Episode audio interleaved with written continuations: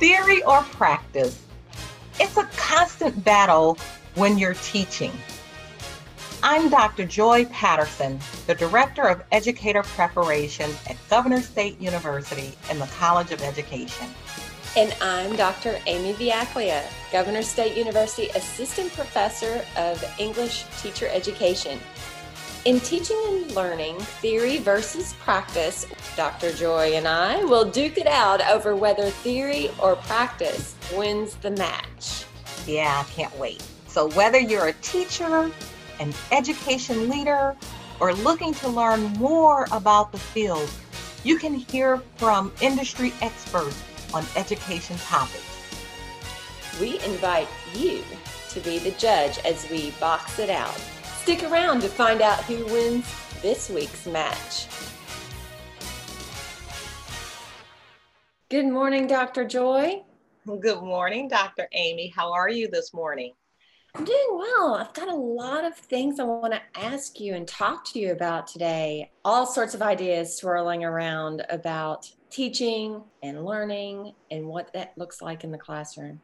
I love it when we have these kind of off-the-cuff conversations, and it's what's really on your mind, Amy, and we don't have to stick to a certain script because of someone that we're interviewing. So I am interested in finding out what's on your mind. I think today we're going to talk about growing, improving, and perfecting one's craft. And I know that we'll never reach perfection, but it's something that you always want to strive for, right? And that's what keeps us growing and keeps us learning. As a matter of fact, I'm taking a certificate program this year, online teaching and learning. Not like I need some more credentials, yeah, but you know, why you need more time.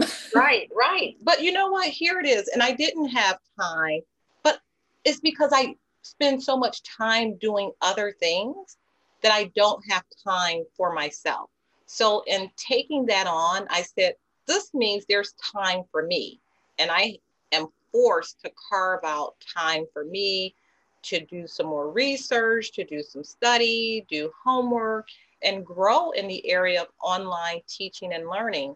And that's one of the areas that I thought that I was doing well in. As long as I was ahead of my students, I thought I was doing really well. And I'm kind of self-taught where it comes to technology. I'll see you do something, see someone else do something. It's like, oh, I'll do that too. And that's kind of how I've learned to integrate technology.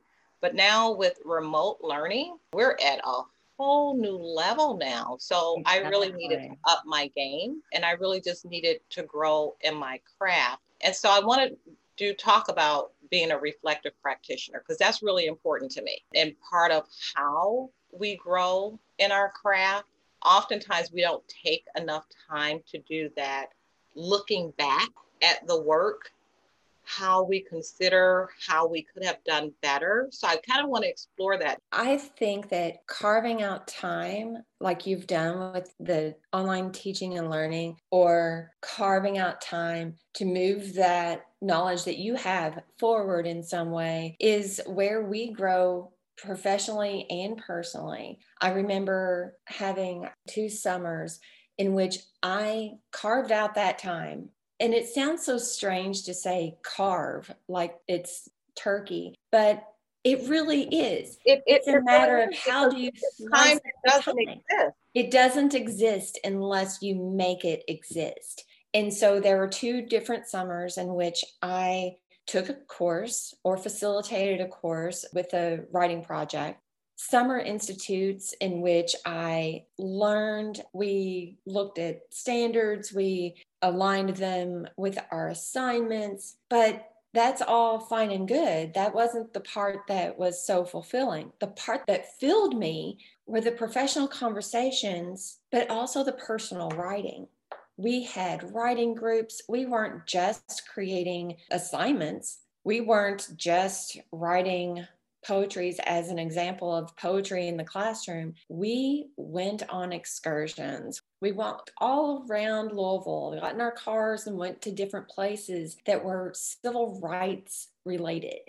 And so we would stop and we would write, then we would share our writing. We came back, we had a bigger product that came from this experience. And it was amazing to have that space to create, to have time for ourselves. And just like you've made this time to take this course, making that time to take a course or to do a summer institute, it seems like, wow, how can I do one more thing? My brain needs a break. But that's not really what my brain wants. My brain doesn't want a break. It needs a shift. It needs a shift. It needs the space to grow. Yes. We don't necessarily need to continue always making lesson plans or always doing those writing assignments that the students are doing.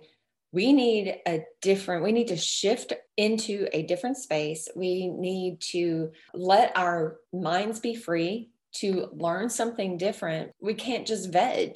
And I think that's where our tiredness makes the decisions for us, often rather than making the best decisions, like what we're going to do with that block of time over the summer. And you have to have time to do that. And when I say time, that doesn't have to be a lot of time, right? It can be a walk. And I found myself doing that a lot this summer, just taking time for myself. Maybe it's an hour of a walk to really reflect on some of the things that I've done. How can I do it better? One thing in particular, Amy, because I want you to talk about the importance of modeling. And I and I learned this from you this summer. I was teaching a methods course, a middle grades methods and science. And the work that I received from the student, there was a lot of technology involved. They submitted their work, their portfolio, and I was disappointed, not because it wasn't good, but I was disappointed because it looked like work that I received ten, fifteen years ago. They use YouTube videos and they use PowerPoint, which is all well and good and things that we continue to use, but it wasn't any different. And so I was disappointed. I was disappointed in myself and I didn't know. And I was the common denominator, right? Because I was disappointed in all of their work because it was a reflection of what I had taught. And so I reached out to you and I reached out to Doctor Ping, who's an instructional technologist. It's like, why did I get this? Why did I get these results? And your feedback was powerful. You said, number one, did you model for them? Was your rubric different than what it was before? Or did your rubric look the same? Did you say, well, no PowerPoints or no this or no that? Did you put some more parameters around it? How did they, you guide them to the point of where you wanted them to be? And I had to look at myself and examine myself. And I said, well, the rubric wasn't that much different. So that's why I said I needed to be able to evolve. I needed to be able to evolve to the level of where I wanted them to be. But more importantly, in my demonstration and in my modeling, they should have learned what to do from me. How important is modeling? I think reflecting is where that key piece is. Whenever you said, what did I do? How was, well, you started the conversation like, why aren't they turning something in that's different? This was from ten years ago, the same example, because you sent an example of ten years ago and you sent an example of current. Look, they look the same. Why don't they look different? What are they not doing here? But then looking back at what we're asking is a very reflective practice. It's like whenever we come back and put the mirror up and say, well, did I ask for something different? Or did I show them what I was looking for? Now, I will have to say in fall nineteen, it was the first time I did a particular kind of project in children's literature. And I'm going to talk about the university course for just a second. It was the first time I said, hey, we're going to have these projects. It needs to have some different genres of books, different book types. It can be around a, a certain theme. Pick a theme that is very important to you, important to the community, important to children. And through the process of selecting this theme, they came up with things like acceptance for different disabilities or being an individual and how important it is for children to see themselves in books, so diversity. And we invited another class to see the projects and they interacted with one another and they had interviewed people in the community Like, I didn't put those parameters on the projects necessarily. I had guidelines and we talked about what they might look like. It was new. That wasn't necessarily a model that I could provide for them. I can provide something now for these future groups because we took pictures and we video recorded. It was something that they were passionate about.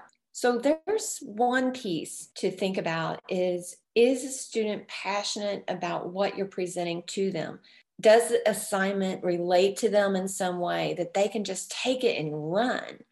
Whenever I was teaching eighth grade, I would get a few products that were lackluster and not exactly what I had intended for them to turn in. And again, turning that mirror on myself, saying, what in the world happened here? Why, why did this fall apart? And very often, especially in this one particular situation I can think of, there was just a bit of scaffolding that was missing. Whenever I asked students to get engaged in this project, they had to do multiple different things. They had to look online for resources. They had to interview somebody in the community. They had to look at published material. And these are eighth graders. So interviewing someone in the community, that doesn't play out very well if they don't know what to ask that person or they don't know who to ask. So one thing I put into place when I saw it was not quite going in the direction I wanted it to was, okay, who can answer the question that you are presenting, that you are researching here? Who can answer that question? Who is someone local? I had a couple of fellows who were researching the internet and why it was blocked. Why were certain sites blocked in middle grades? That just didn't seem fair. They talked to the district technology person. I helped them come up with questions that would guide those interviews. And so that little piece that had been missing before, we talked about, it's like, what kinds of questions would you ask this person? So it sounds like, so you're learning something from that first experience of exactly. What worked and what didn't work, where when your reflective thinking came in. Then I guess you took that to know, well, what do you need to do more as the teacher that's going to guide them more? It sounds like there was an awakening of their critical thinking skills. You gave them more liberties and what they were able to do. It's interesting, how do teachers evolve from one level to the next level to the next level of being able to get the students to where they want them to be? What's that process for you, Amy? What is it like for you after you teach something or create an experience? I know that you created an experience of immersion clinical experience. So what is that experience for you after you've implemented something, you receive the result, and then what happens? Wow. Going from teaching eighth grade to teaching children's literature to freshmen, sophomore, juniors, and seniors in college, and teaching pre-service teachers in their methods classroom, I don't think the process looks different. I think when we when we step back and look at what the results are, we'll probably find that if students are passionate about the topic, about the subject, but also about the topic you're presenting, if there's some choice. So I think about that. Did I provide some choice?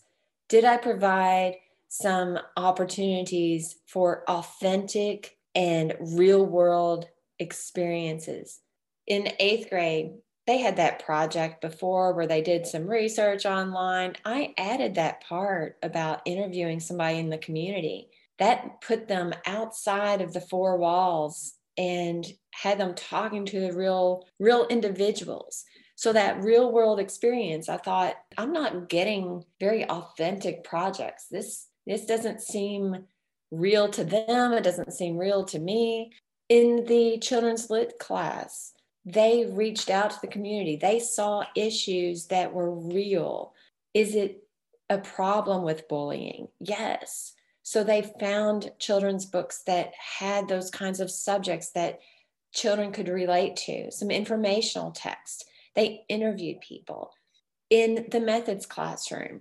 Were they just, and you might laugh at this, were they just reading about theory, or were they seeing that theory implemented in the classroom in real ways? Were they able to engage and interact with students? We had in that immersion, we had high school students come and give feedback to our candidates on their projects. They had assignments. They were like, yeah, I want to do this assignment with my future high school students. And the high school students said, well, that would be better if, and fill in the blanks. They talked about group work. They talked about authentic learning.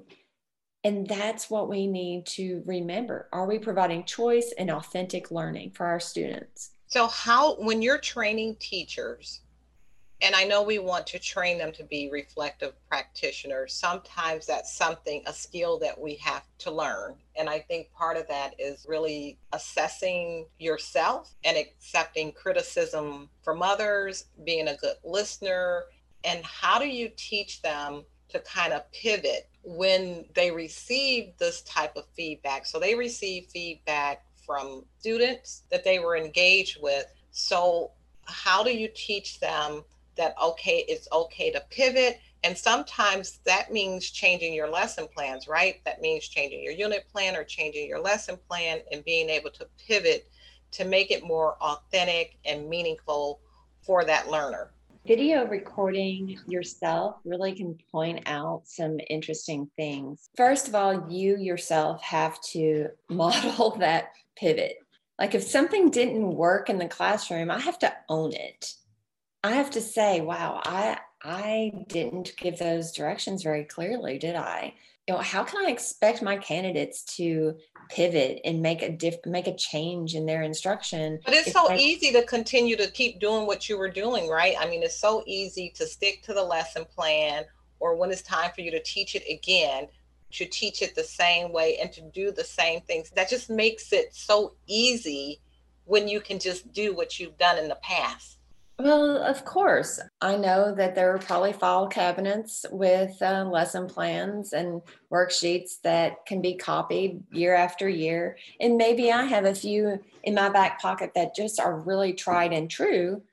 But what is it that can make the difference? We have a an analysis protocol that we use for video recordings, whether they're watching their themselves present lessons to classes, or whether they are watching a pre-recorded video of a teacher. They need to look at some very, they're somewhat concrete, I think. How does that teacher demonstrate a mutual respect for, or a rapport with the students? How are they responding to the different students in the classroom? Are there certain groups that in the classroom that they have their backs turned toward? What about the instruction that engaged students in those literacy skills? Were there explicit connections in the video that they are watching between new learning and prior academic learning? What about the questioning strategies that they used? When we provide specific protocols and look-fors, so to speak, in our observations, whether it's of ourselves or another teacher, we prompt that reflective thinking. I had, um, when I was teaching eighth grade or I was teaching high school, I always had a cooperating or a collaborating teacher. And sometimes it was you teach, I teach, or it was that peer relationship in the classroom. But sometimes one of us would sit back and just observe what the other one is doing. I said, you know, I'm really having some trouble with this particular class period. I don't know what it is. Can you just watch and see what's going on? Sometimes it's a matter of, well, I'm not asking very high-level questions. Or maybe these three students don't get along and I didn't know that they didn't get along, or I had my back to a whole corner of the classroom. So always being open to that feedback and being, I don't want people to think you have to always be critical, but just being open. I mean, you bring up an interesting point, and I'm going to take you off target, and perhaps it's a, another conversation, where we can talk about teacher modeling. When you talk about peer mentoring, peer review, peer modeling, all of those things I think are really important in how we grow as professional educators. We did a rubric rater reliability exercise with the school district. We had thirty teachers participate in that exercise. And number one, it was surprising that they said, oh, we had no idea this is how teachers are evaluated. We've never seen the rubric on how we're evaluated. And once they had that experience of, number one, seeing the rubric of how they're evaluated and going through the process, they saw their own teaching as being very different. I think those opportunities really, really help us grow. I think having the wherewithal, as you did, to go to another teacher and say, can you observe me? Can you provide me some feedback? Can you fill in those gaps? Because I think that video is very, very powerful, but you're still looking at it through your eyes. And sometimes you're very critical of yourself, but not always able to say, well, what else should I do differently? Having that other perspective, I think, is really powerful. I think that whole mentorship, or even if it's not a formal mentorship, maybe it's just peers modeling for each other or providing feedback, is so instrumental in your growth and perfecting your craft, because you have that outside perspective saying, you talk to girls more than you talk to boys. Do you know that you walk only to this side of the classroom? Do you know that you don't give this type of student certain attention? And so I think that that is really very important. I think that's something that schools should really embrace. And if schools don't embrace it, I think even as individual teachers, they should seek out someone, someone that they trust, someone that they feel very comfortable with that can provide them honest feedback. But I think that's a whole nother conversation that we can have later on. But I think that that type of teacher modeling for other teachers is equally as important as how we model for our students. Absolutely. I think that, like you said, with the rubric, knowing how you're being assessed, it doesn't matter if you are a student in fifth grade or in college, or you're a teacher in the classroom, knowing what makes you meet a certain bar. Where is the bar?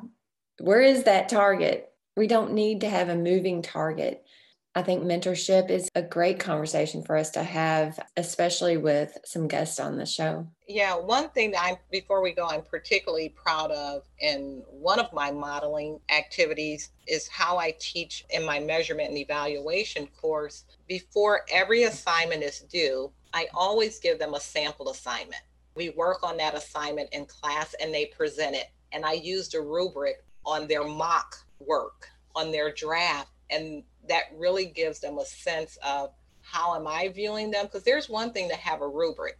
And even mm-hmm. a rubric, we see that as a very objective form of grading. I'm still reading it with my eyes and I'm interpreting that rubric with my eyes. So they get an opportunity to see, well, how is she interpreting? And that feedback is just priceless, that they can get that feedback and know what to expect. And then in that moment, I can also see, is this what I was expecting from them, and an opportunity to step it up? I think this is this is just an excellent conversation. I think it really helps us to grow. I mean, what would you say, some things, some tips that you could give to professional educators about how to grow, how to improve, how to perfect their game? I think for me is taking a moment. That moment can be different for everyone, right? You might have five minutes.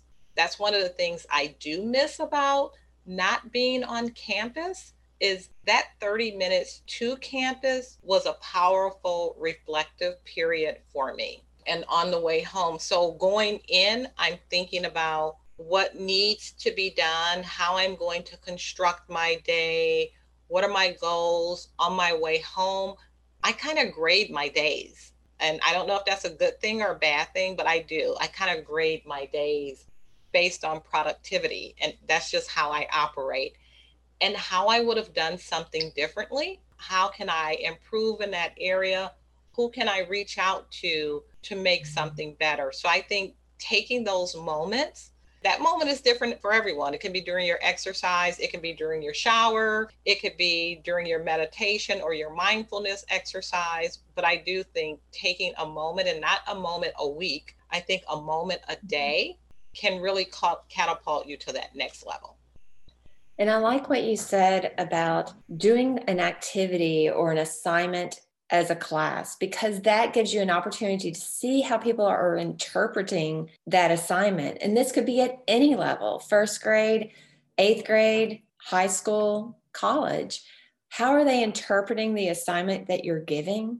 Taking that time to reflect on, ooh, well, let me change the rubric, let me change the assignment directions. And I think that is a great takeaway, and always uh, taking that moment.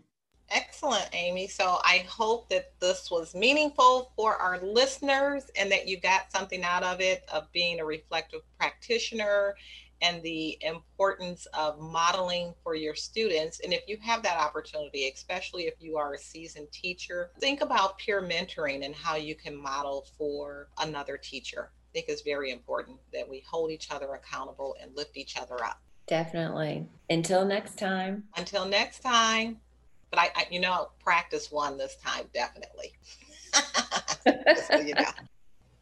Thank you for listening to Teaching and Learning, Theory versus Practice with Doctor Amy Viaclia and Doctor Joy Patterson. We hope that you have been inspired by this conversation and will join us again as we talk about trends in education and perspectives on teaching. We welcome your comments and feedback. What conversations are you interested in hearing? We'll leave it up to you, our listeners. Did theory or practice win the match? I think it was theory probably this time. Uh, practice. Until next time, we're Doctor Amy and Doctor Joy.